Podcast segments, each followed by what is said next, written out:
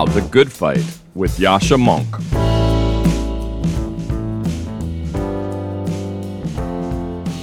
My name is David Hamburger. I'm Director of Operations here at Persuasion. And earlier this week, I published a piece entitled Border Insecurity Border Patrol's Sweeping Powers Inside the United States Lack Accountability and Perpetuate Racial Profiling. These days, especially given the acute humanitarian situation at the southern border, there's a lot of discussion about Border Patrol as it takes place at the actual border.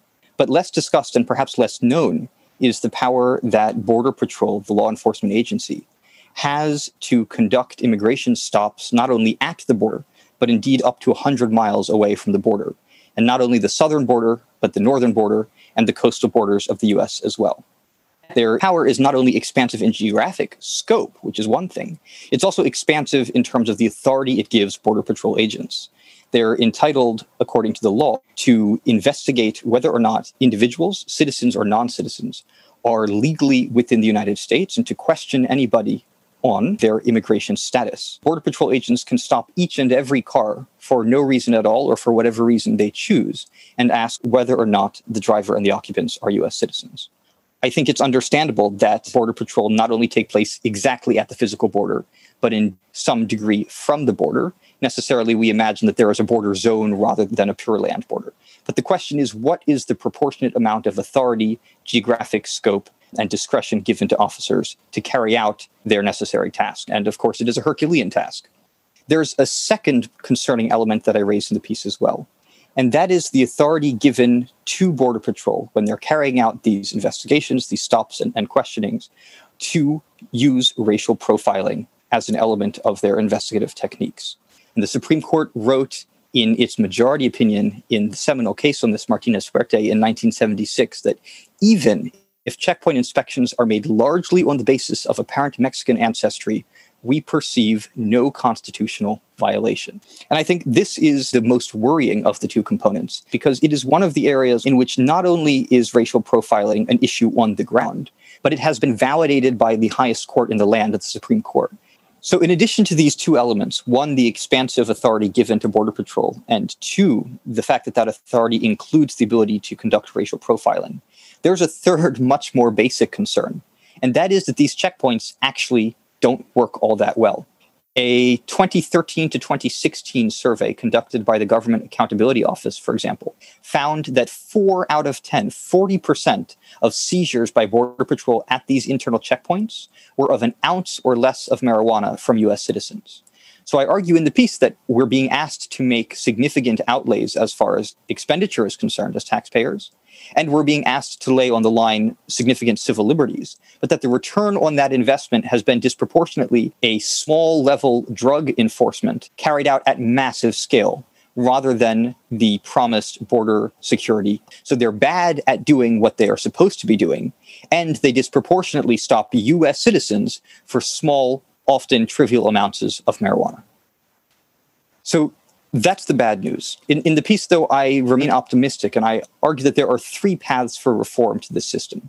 And the first and easiest thing to do is to end the legal use of ethnic or racial appearance in immigration searches. There is a second avenue for reform, and that is to curtail the scope of Border Patrol's exceptional stop powers. And third, there is the question of data driven accountability to get a better sense of what the scope of the problem is, which would offer significantly increased reporting and transparency on how frequently and for what reason motorists are stopped at these Border Patrol internal checkpoints. And so I think one of the major motivating factors for me in writing this piece is not only the expansive power writ large that Border Patrol has, but also given the current discussions in the country about race and policing, to focus on this particular expansive power as it's used disproportionately or as it's permitted to be used legally, specifically against those who look like they do not belong if we're talking about race and policing, then surely one of the first places we should look is where the law explicitly allows racial profiling to take place. David Hamburger's piece called Border Insecurity was published by Persuasion. To learn more about the community we're building at Persuasion and to get similar articles directly into your inbox, head to www.persuasion.community. Well, it really is a special pleasure today to welcome James Carville to the podcast. Carville, as many of you will know, is one of the most famous and effective political strategists in the United States, particularly renowned for being the lead strategist on Bill Clinton's presidential run in 1992, but somebody who has advised political candidates for uh, about five decades. We spoke very widely about how it is that Joe Biden won the 2020 election, but also about why it is that Democrats did not win nearly as big as they should have and the pitfalls they face in the coming years. Carville complains about the faculty lounge language that dominates so much of the political discourse and so much of the messaging of Democrats and lays out how Democrats can stand for ambitious political goals without falling into those pitfalls. I promise to you that the conversation is worth listening to attentively. James Carville, welcome to the podcast. Well, thank you. Glad to be here. Good way to get the day started. so, look, I have two questions off the bat. The first is what did Democrats do right in 2020 to win the presidency and win control of Congress? But B, what did they do wrong? Well, I mean, the thing we did right is we ran against Donald Trump. The second thing we did right is we nominated Joe Biden. You know, underneath that, I actually thought it was a kind of disappointing election cycle. I mean, we came within 42,000 votes of losing to, like, what I call a historical buffoon. I mean, maybe the biggest buffoon in history. And we lost House seats. We came back in Georgia rather nicely and made some amends but we got a tough cycle coming in 2022. Look, we had a awesome 2018. Why we ditched that strategy for a strategy that some people in the party would say, well, we want now let's change the dictionary. Well, maybe that's why we were elected. When you talk about changing the dictionary, you're talking about terms like Latinx or BIPOC that are now getting very yeah, yeah, communities of color, you know, using the language, as I point out, of the faculty lounge, not the language of the people. And that's the point I was trying to make. I did it pretty graphically, but sometimes when you want to get people's attention, you have to get their attention. so, why is it that a lot of people are so resistant to that? I think there's this sort of sense that somehow you know when you speak plain language that means you must also end up advocating for bad causes and that the only way to fight for noble causes is to use very carefully chosen language how do you think politicians can fight for just causes but speak in a way that avoids the faculty lounge let's try the most just cause ever i think it was begun by hillel in 5000 bc and really brought to attention by jesus and it's called Love Your Neighbor as Yourself. Do unto others as you'd have them do to you. That's not complicated. You know exactly what I'm saying. And by the way, it is an utterly glorious thought. there may not have ever been any thought in all of humankind to better describe the ideal relationship between a human and other humans. So the idea that in order to communicate these great truths, it takes long winded jargonist language to explain that to people.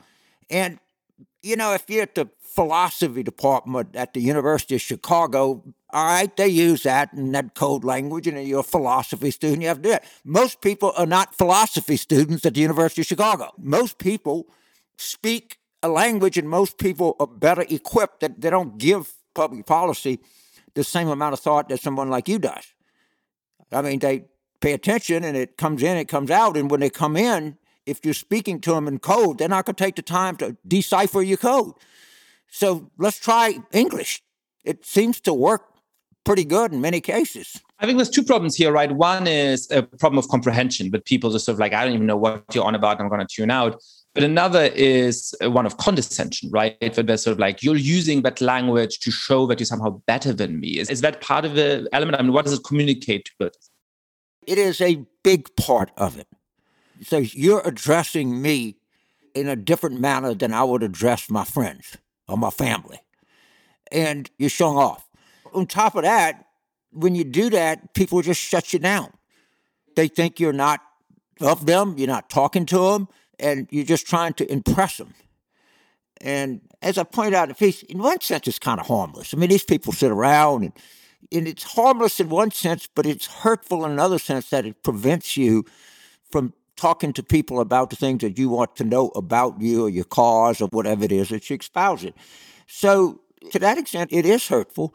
And the biggest thing, if you look at all of the post election analysis, what you'll find is relative to 2016, we did less well in quote communities of color unquote. So it's not people are saying, well, James, oh, you're trying to talk about white voters. No, I'm not. It does put off some white voters. It also doesn't work particularly well with the voters that form the base voters of the Democratic Party. You can look at David Shor's analysis, Catalist analysis, AP, NORC's analysis, it's all pretty much the same. And when someone is sending you a signal, you ought to pay attention to it. There's probably something to it. Why do you think that the Democratic Party is not paying attention to it? It seems to me that it has something to do with the incentives, right? That actually, if you're a political consultant who doesn't have your standing and, frankly, your ability to speak your mind, your incentive is to give advice to use Latinx because you know you're not going to offend anybody, you're not going to get canceled on social media, you'll get the next contract. And if your candidate loses, that's okay. You know, consultants who advise losing candidates still are in the business, but ones who are branded as bigoted or insufficiently with a program insufficiently inside the language of faculty lounge on Twitter or Facebook may not get the next contract. You're going right to the heart of the matter. I am a political professional, all right? My goal is to win. You know, Bernie Sanders famously said in 2016 that it's really not about winning the election, it's about having an argument. No, it's not. It's about winning the election. And by the way, I've become to kind of become a more of an admirer of Senator Sanders during this election process than I was prior to that, but that's not the point. And a lot of people say, you know, James, you understand by 2034, we're going to be in a position to win a lot of races. Well, I'm 76. I can't predicate my life on 2034, you know? And we know what lost elections have cost us. They've cost us an entire branch of government. Of course, we have to win the House by seven points to even break even or something like that. And, you know, electoral college is not exactly uh, in our favor. So I'm just advocating that we speak in the vernacular. We speak in the language of people, in the, the simplest communication you know, I have a term for this when I teach. You know, there's something about undergraduate essays and especially the introductions of undergraduate essays, which are a version of that. You know, smart students who speak intelligently, but in a normal register in the classroom. And then you read the drafts of what they write, and it's full of these highfalutin words and introduction is, you know, ever since of time, you know, abstract claim, abstract claim, abstract claim. Right. And I have what I call the dining hall test, which is is there any sentence in your essay that you would never say to your friends in the dining hall and they would make fun of you for the next five days if they did? And if the answer is yes, rewrite the damn essay. How do we get politicians to eschew these incentives we've been talking about and pass the dining hall test? So I knew Hemingway. I'd like read it in college a little bit. It was just all kind of off my radar. I'd go to Paris and my daughter would show me where he hung out with Gertrude Stein, of you know, whatever. And I watched the documentary. He was a complicated guy and he had issues on that. But his simplicity of language you can learn from. And, you know, Mark Twain famously said the difference between the right word and a nearly right word is the difference between lightning and a lightning bug. All right? Words are valuable things. And when you're in a business like mine, a persuasion business, or an inspiration business. This business is to inspire your voters and persuade to however small a figure it is of, of voters that you can. Then a word is a valuable asset. And you're only going to get so many of them. So why waste it? Psychiatrists or psychologists or something have said how much attention that the average person spends speaking of politics. I, I don't have to figure off the top of my head, but unsurprisingly low, I would say. So if you look at words like, you know, dollar bills, you want to use it when you need it and don't waste it. And don't waste it on jargon. So I'm going to play devil's advocate here. I'm very tempted to agree with you, but it doesn't seem to me like Joe Biden won on his eloquence or on fantastic words. You know, Build Back Better is an okay slogan, but it's not one of the more memorable political slogans of our era And you know, Joe Biden knows how to hold a good speech, but he's not certainly as riveting a speaker as somebody like Barack Obama, or for that matter, Bill Clinton was. But what he communicated is decency, common sense, being the antipode of Donald Trump, being able to promise to voters that they don't have to worry about the president, but they can forget about him for days on end, which is something that I think a lot of Americans were craving. So, how do you communicate effectively in politics beyond words? St. Francis told his disciples, he said, Go forth and teach the gospel, speak if necessary. Speaking is one form of communications. Joe Biden can communicate to you in a lot of ways the way he dresses, his demeanor, his wife, and the fact that he is not as articulate as previous Democratic politicians actually might even work in his favor, and he may be communicating very effectively. Speech is a form of communications. It does not constitute all political communications.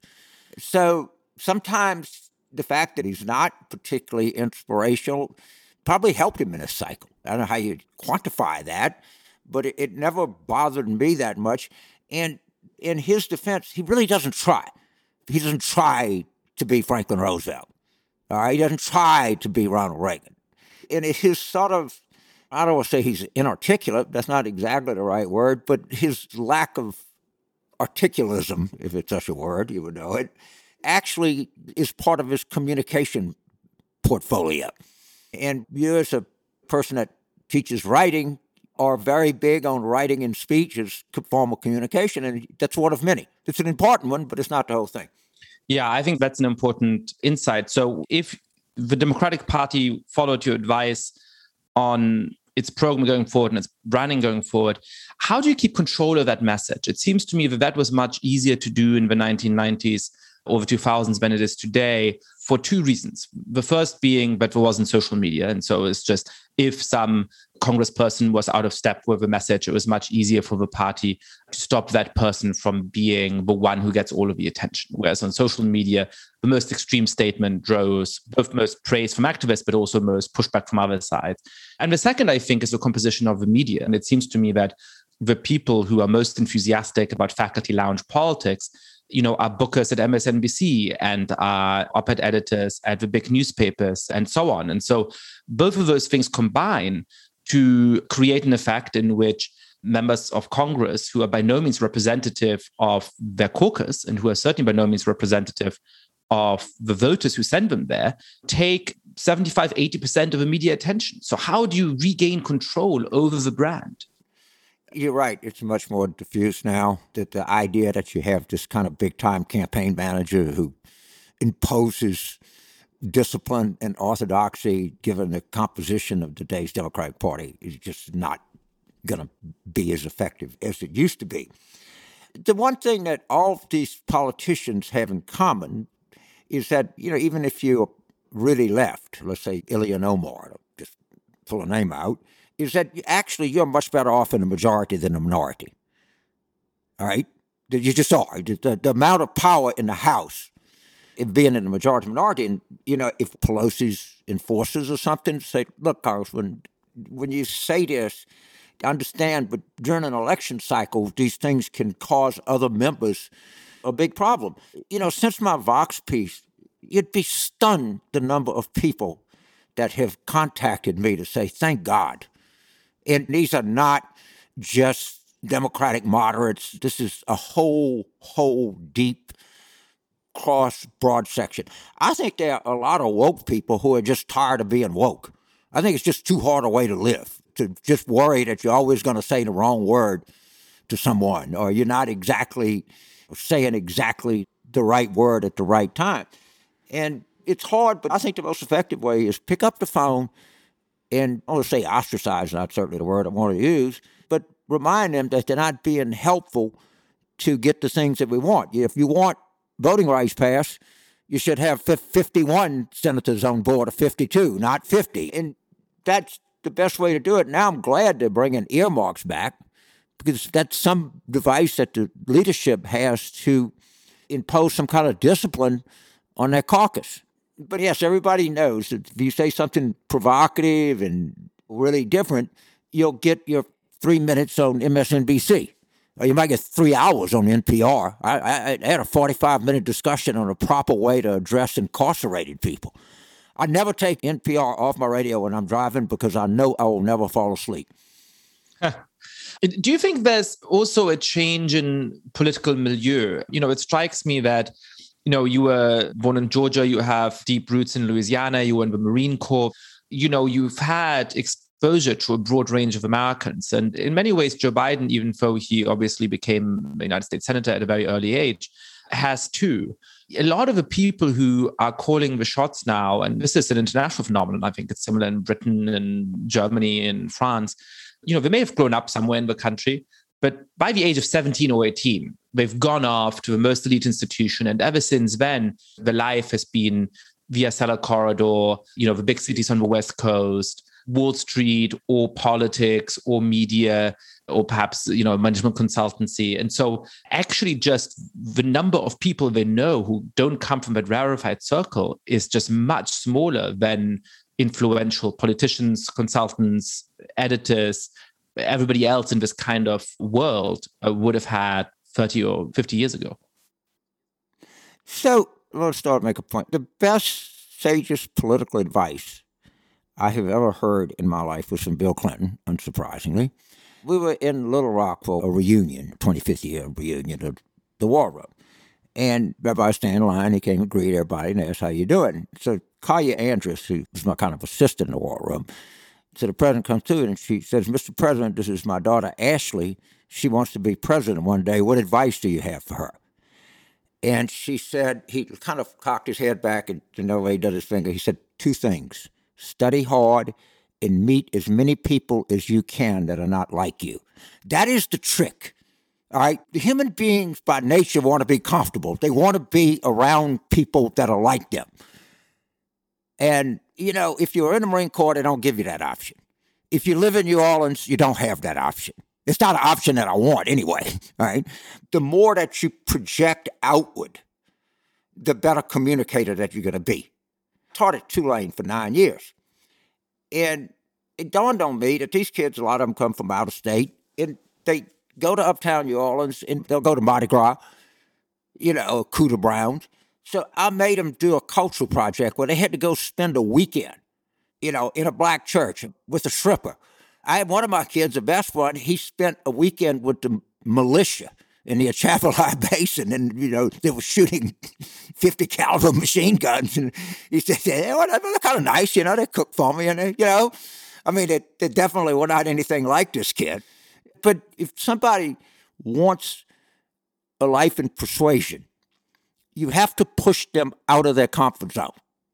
If you want to be a PhD in medieval English, you don't have to get out of your comfort zone. That doesn't require that. If you're a high-end mathematician or code writer, you don't have to do that.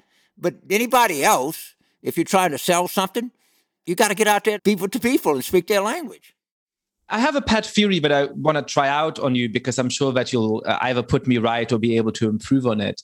So, you know, if you remember, as I'm sure you do, in 2004, there was this poll which said that more voters wanted to get a beer with George W. Bush than with John Kerry. And then there was a whole thing, but that's why W ended up winning. And that never quite made sense to me because most voters are never going to have a beer with a president and they know they won't. And it didn't quite seem to fit motivationally. I think it's the inverse beer test, which is to say, voters judge a politician in part on would he or she enjoy having a beer with me? If they came into my living room right now and you know I hadn't had time to clean up or put any fancy artwork on the wall, and I told them my opinions as they are, not as I think I should sort of address a president, would they like me? Would they care for me? Or would they go away and say, as Gordon Brown infamously did after meeting a voter before he lost re-election, what an awful bigot. Does that seem right to you that the inverse beer test plays a role, or is there a better way of putting this? So it'd be hard for me to think of a more influential endorsement a presidential candidate got than when Jim Clyburn endorsed Joe Biden. And remember, to kind of buttress your point here, what he said is he says, you know, we in South Carolina, we know Joe. But more importantly, Joe knows us. Okay? See, that's eloquence. All right? That's telling people something. And it's now flowery, like, hey, we know this guy, but you know what? He knows us. And most people in a politician, they w- want them to use their power first and foremost not to hurt you. All right, to like understand your life. And you know, around the world, I've worked in 22 different countries. Most people look at power as something that's out to get them, to hurt them, to you know, jail them, silence them, you know, confiscate, or knock their door down. And so I thought that not just was Clyburn himself, of course, he's a highly influential figure, justifiably so, in South Carolina, but his use of language I thought was perfect. And these things work when they resonate with something that people believe about a politician, right? And with Joe Biden, people believed that he knows the country and he knows the African American community and he cares for, for a range of people. I mean, the other seminal moment in the election, I think, was when Joe Biden was in the elevator up to the meeting with the editorial board of the New York Times, who asked him pretty hostile questions and I don't think considered endorsing him for even one second. But in the elevator, he ran across a voter who I believe works probably in some less fancy capacity for the New York Times. And, you know, she absolutely loved him and expressed that very effusively. And that went viral on social media. I think that's a nice moment of, you know, he connected with that voter. He didn't connect with the editorial board of the New York Times. But you know what? That endorsement in the elevator was much more important. You know, I'm not a, a, terribly big fan of the New York Times editorial page. I'll tell you, this is the kind of metropolitan triumphalism, urban arrogance that hurts us. So, no big secret, I'm a big LSU guy. It's no big secret that we beat Clemson on January 13th, 2020, in New Orleans. So, I mean, think about it. So, you're the president of LSU. What are you going to do about classes on Tuesday? All right, you're going to say we're not going to have class Tuesday. We don't want our students, you know, driving back 80 miles. Or, you know, no one's going to show up anyway. And so we'll put the class off. Well, a guy by the name of Appelbaum, who's a member of the Times editorial board, says, well, does Biden Sanders' education plan apply to real schools or does it go to places like LSU? Now, that on itself, that's a grotesquely condescending statement to make. But you know what? All of his buddies agreed with him. That's the issue. I'm sure that the entire editorial board of the New York Times said, well, that's ridiculous, missing a day's classes over a football game. And does that make life harder for people like John Bel Edwards? All right, yes, it does. You know, it's a limited number of people, but it's just a kind of a new word, virtue signaling, or whatever that is. In other words, it's like I know more than you, and my life is more meaningful than your life is. Time and time and time again, you have the Mr. Appelbaums of the world making life difficult for people who are living in places. Look at Missouri, their voters voted to expand Medicaid, and now the governor's refusing to implement it. Right now, I'm, I'm talking to you from South Mississippi. You know, a lot of stuff matters in people's lives. It really matters. I don't think anybody can be overeducated, but educated coastal people talk to each other, but the rest of the country is listening in to their conversation. They eavesdrop on you. Well, Bill Clinton was very highly educated. He was a Rhodes Scholar, but he wore his education lightly. Um, I think it's a question of the way in which education and people talk about conspicuous consumption, it's sort of a conspicuous display of education and of political moral righteousness comes to be more important than the pursuit of political power that actually allows you to do something for people. I wonder two other things to take a step back in this conversation. What are a few things that political movements today, Democrats in the United States, left wing movements more broadly, can learn from the success of Bill Clinton in the United States, of Tony Blair in the United Kingdom, of that generation of politicians? And what are some things on which the time has changed in such a way that it's not just a matter of adjusting message a little bit at the margins because you know some of the questions today are a little different than we were 20 30 years ago but really actually departing in a more significant manner from what would have been right in the 1990s okay we're talking about the west here the prime example is the british labour party. It's just talked its way out of existence you know, starting with Michael Foot in 1983, writing the longest suicide note in history, and they keep adding to it. It's like, no, wait, oh, we've put an addendum on the longest suicide note in history. All right? And that was my point during the primaries in 2020 is we don't want to go the way of the British Labour Party. And political parties exist for a reason, and that is to acquire power. That's why they exist.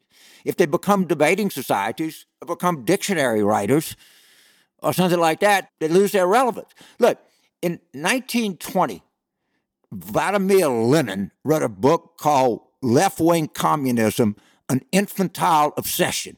He couldn't take them in St. Petersburg, okay, in 1920. They drove him nuts. but I would pause to say is a lot of them are very well meaning people. I mean, some feel power by imposing some kind of orthodoxy, but many of them are well meaning people that are just careful not to offend anybody. But it doesn't help to win elections, which is really what we're about A different way of putting this is that it seems like in certain ways there is a very progressive moment in the United States. As you point out, even in a state like Florida, which voted for Donald Trump, you can win big majorities for a $15 minimum wage in the same election. You can win big majorities for reenfranchising felons a year or two earlier in a referendum. So, how do Democrats lean into a really confident and optimistic message about some of those things that are very popular without getting sucked into socialism, defund the police, and all of those things which are sort of deeply unpopular. Four numbers. Ready? 2018, 2018. So after 2016, everybody collectively, not even with some kind of meeting, but the entire Democratic Party says, you know what we're going to do? We're just going to talk about these everyday issues talked a ton about health care, talked a ton about, you know, confronting poverty. We talked a ton about better infrastructure, whatever you want. We even talked about climate. That's the key. And again, I point out Florida. I'm a political consultant. You know, usually when you go into a state, somebody picks you up at the airport. I remember when I did a Kentucky race, and a guy picks me up at the airport. So I'm driving in to meet the candidate, and he says, "You know, in Kentucky, there's kind of three big things here, and it's uh, bourbon, gambling, and tobacco." And I said, "Well, do y'all like sex?" He said, "Yeah." I said, "I'm going to do just fine in Kentucky. This, this is this is right in James Carville's wheelhouse." so you take Florida. If you're riding into the airport and say, "You know, in Florida, two thirds of the people want to raise the minimum wage, and 64 percent want to allow felons who've done their time the right to vote." I'm sitting in the back of my head and said, "Shit, I can do well here." All right, and that's the overlying picture. So maybe there's nothing wrong with Florida. Maybe there's something wrong with the campaigns we run. And there's an even broader sort of way of saying, look, the problems with American political institutions, the problems with the Senate is biased against Democrats, um, et cetera, et cetera. And I mean, there's validity to some of those claims, but I think there is this sort of amazing Uh, extent of an unwillingness to try and have a confidence to win within the rules as they are. And part of that, I think, is this idea that you raised earlier of a rising demographic majority that you know somehow you know democrats are going to win over time anyway and it's the question of leaning into that but the corollary of that is by the way a very toxic belief among republicans that they cannot do well among non-white voters which i think is empirically wrong and drives a lot of uh, incredibly nasty and anti-democratic frankly political behavior among republicans. But it is also a kind of belief among democrats that they can't really do very well among white voters and they should sort of somewhat give up on that vote. And as you pointed out, that's not the story of 2020 election. Actually, Joe Biden and the Democrats really improved the standing among white voters, and Trump, interestingly, improved the standing among everybody else. Do you think Democrats should try to build on that success in 2020? Do you think the electorate will depolarize by race over the next 20 or 30 years? Or do you think we'll have a sort of backsliding to electoral patterns that look more like 2016? Well, you're right. We did better among whites. Now, you can't discount just that might be Trump. All right, because there are a lot of whites that obviously voted for Biden and then voted for Republican congressional or state legislative races. The second thing is, and this is a unfortunate bug in the American system, and that is rural white voters have more impact on presidential elections than urban non white voters. That's just a fact. I, I, don't like it. I think the Senate is a horribly undemocratic institution where 18% of the country elects 52 senators. But also, that's not going to change. That's not going to change. So we got to operate as best we can in the system that we're operating under. I did a project with a group. We spent $90 million in 77 counties in rural Pennsylvania, Michigan, and Wisconsin. And we actually had a real noticeable change. You know, it wasn't huge. But when I explained to people, the people that get it the fastest are people in finance. And I said, look, if I get another quarter percent interest, that's a lot. You know, I change sea level if I change the vote in Black County, Pennsylvania. All right? I just do. And hopefully we will continue to do that. And most of the stuff that we propose, that they agree with. You know, stop and make an ancillary point. people call me moderate. I don't want to call me all kind of names. So I, I like what they call it clickbait. See how you rate your political philosophy. So I'm like an idiot. You know, I think it's all going to be one thing. Of course, you got a one page, the next page. So they ask you political philosophy. I always come out on the really liberal side every time, and I try to answer the questions. You know, is is honest. It's just it's, it's from my own personal consumption and I'd be hard pressed to describe myself as a moderate Democrat. But if somebody calls me a moderate Democrat, I'm not going to be mad at them. You call me a bad name or anything. And it's so much of someone's personality doesn't always match with their political philosophy. But you're right, a lot of people, it's more important about being right than winning.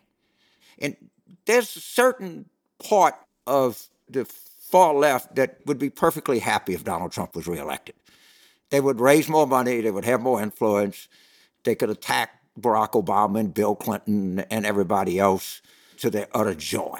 But that crowd is not interested in winning elections, and we should not pay them very much attention.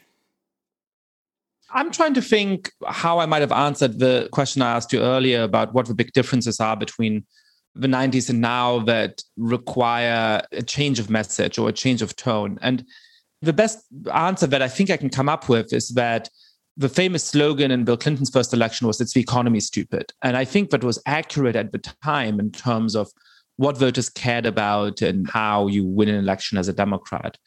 I wonder whether today it's the culture stupid, whether the main issue that animates political discussion is cultural and a debate about what this country is and should be rather than questions like the minimum wage. Otherwise, I think Florida would have gone for Democrats rather than Republicans. So I wonder if you agree with that assessment. And if so, what kind of change in messaging should flow from that? Oh, boy. Well, first of all, one of the things that going back to 92, if you look, the economy stupid was the most famous. The reason it was is because it's what we call in the industry, quote, sticky, unquote so was defund the police. it was very sticky. right? Also, don't forget health care. One of the changes, one of the things that's involved in American politics, American culture, whatever, is that the wealthy people, I get a 401k statement and I get an EKG. I view those as separate events. To 80% of the country, their health is the economy. I mean, I, I can't tell you the number of people that conduct focus groups where people come back and say, I'm one disease away from bankruptcy. When the Republicans, you know, particularly Fox or Newsmax, they seized, and I, and I knew when I did this piece, they would extract from it what they wanted to. I, I had no illusion that they were going to be honest brokers. And they said, James got it. They didn't point out that I said, yes, we have to talk about race. We have to talk about racial justice. You know, can you imagine what would have happened if the January the 6th rioters were black. But I understand that. I've been around long enough to know, you know, I set out to accomplish something and I accomplished what I wanted to. And I knew what the risks were. And of course, it proved to come to fruition also. But let me push you on this. So, how do you talk about race and about racial justice in a way that's full throated, that stands up for what you and I believe in and stands against the kinds of things that Donald Trump seems to believe in? Without falling to faculty lounge politics, without alienating white voters and rural white voters but Democrats do need to win, at least not the majority among them, perhaps, but a significant percentage of the vote. How do you walk that tightrope? You know, what I would do is, first of all, if you just look at it on a policy thing, all right, there's a lot of agreement on things like the minimum wage. There's a lot of agreement on things like expanding health care. Democrats, I always say, don't talk about abortion, talk about Roe. Roe is 73% popular. And, you know, sometimes you may have to forego things that I think are necessary. I think I have nothing against, I have guns. But if you're at a place in the Shenandoah Valley, where I have a place, that's utterly foreign to them. A lot of it is showing up, a lot of it is demeanor. All right? Again, speech is one way to communicate. And of course, represent all of Louisiana. And by that I mean you, or by that I mean people in the North Louisiana and Acadiana and you all. I mean, just, just use the general stuff.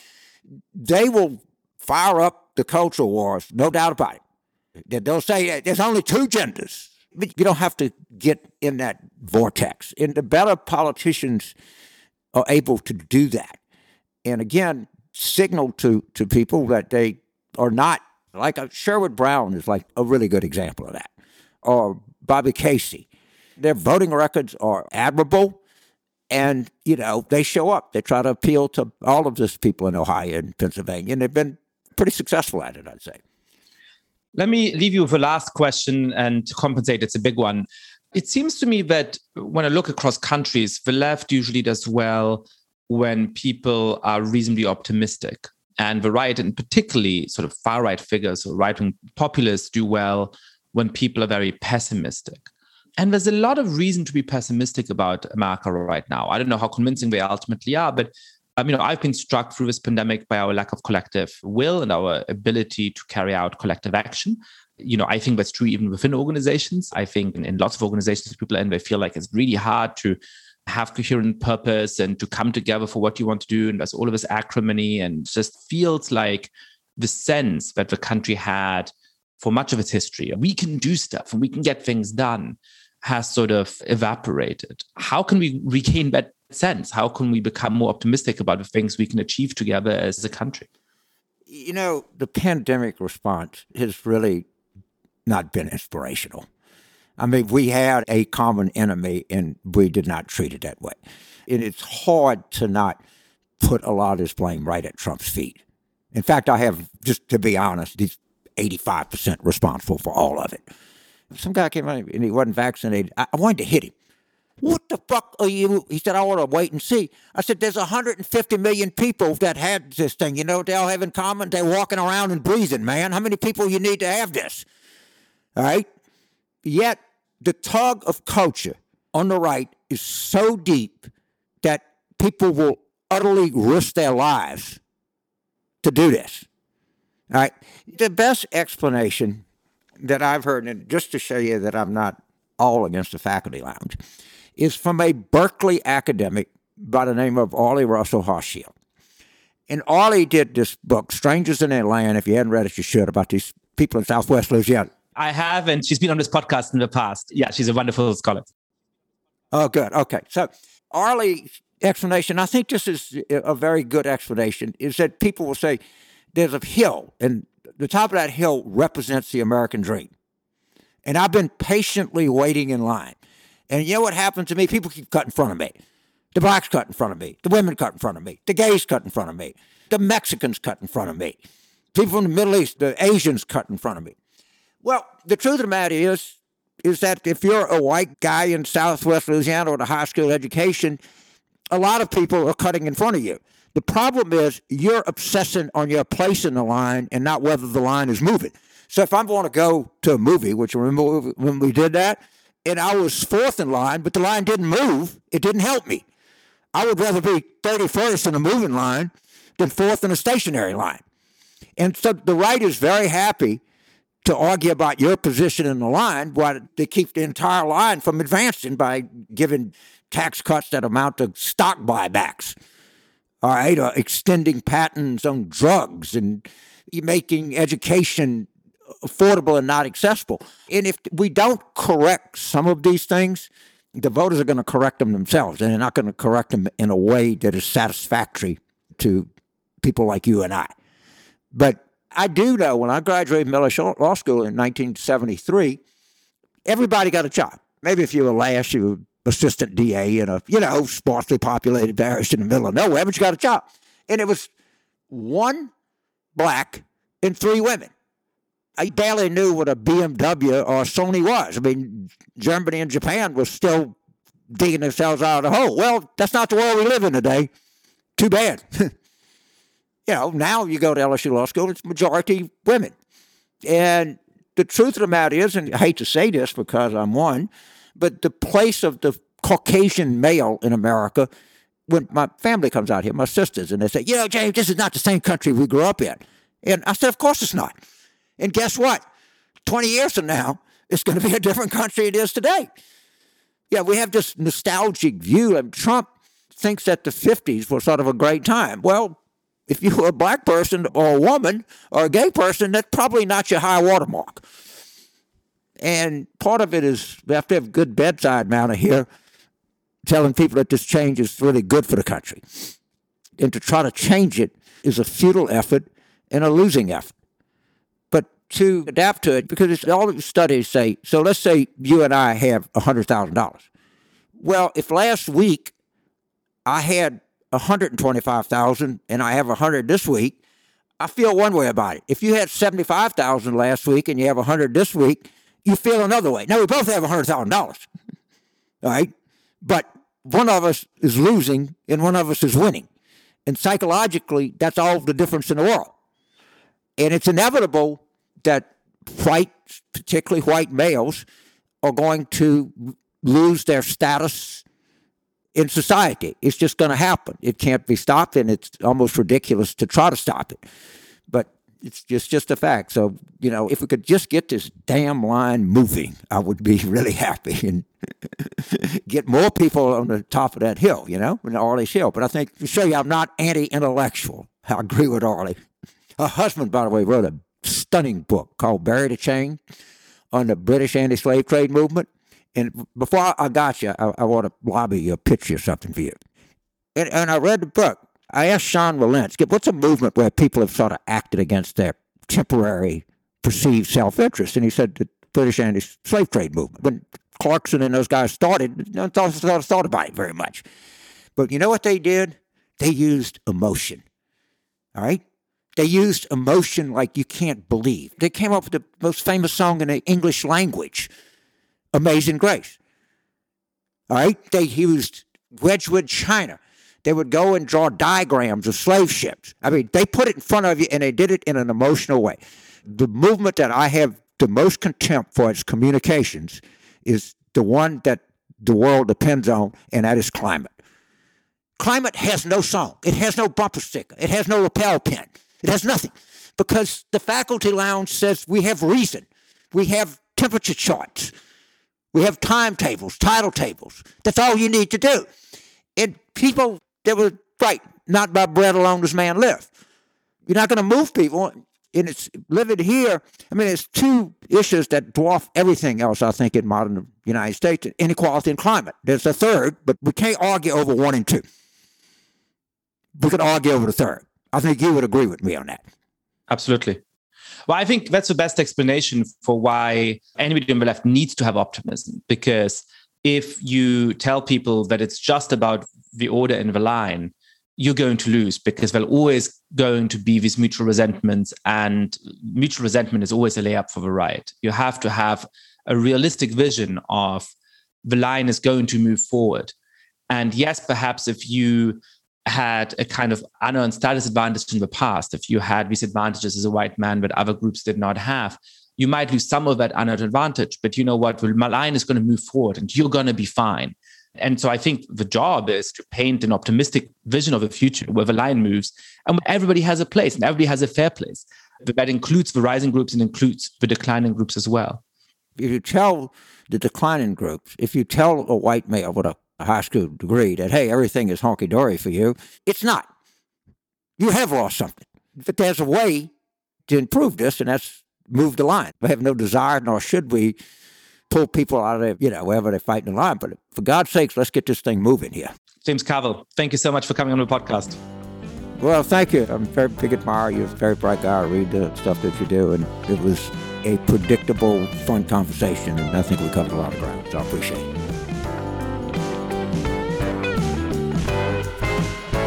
Thank you so much for listening to The Good Fight. Lots of listeners have been spreading the word about the show. If you too have been enjoying the podcast, please be like, rate the show on iTunes, tell your friends all about it, share it on Facebook or Twitter. And finally, Please mail suggestions for great guests or comments about the show to goodfightpod at gmail.com. That's goodfightpod at gmail.com. This recording carries a Creative Commons 4.0 international license. Thanks to Silent Partner for their song Chess Pieces.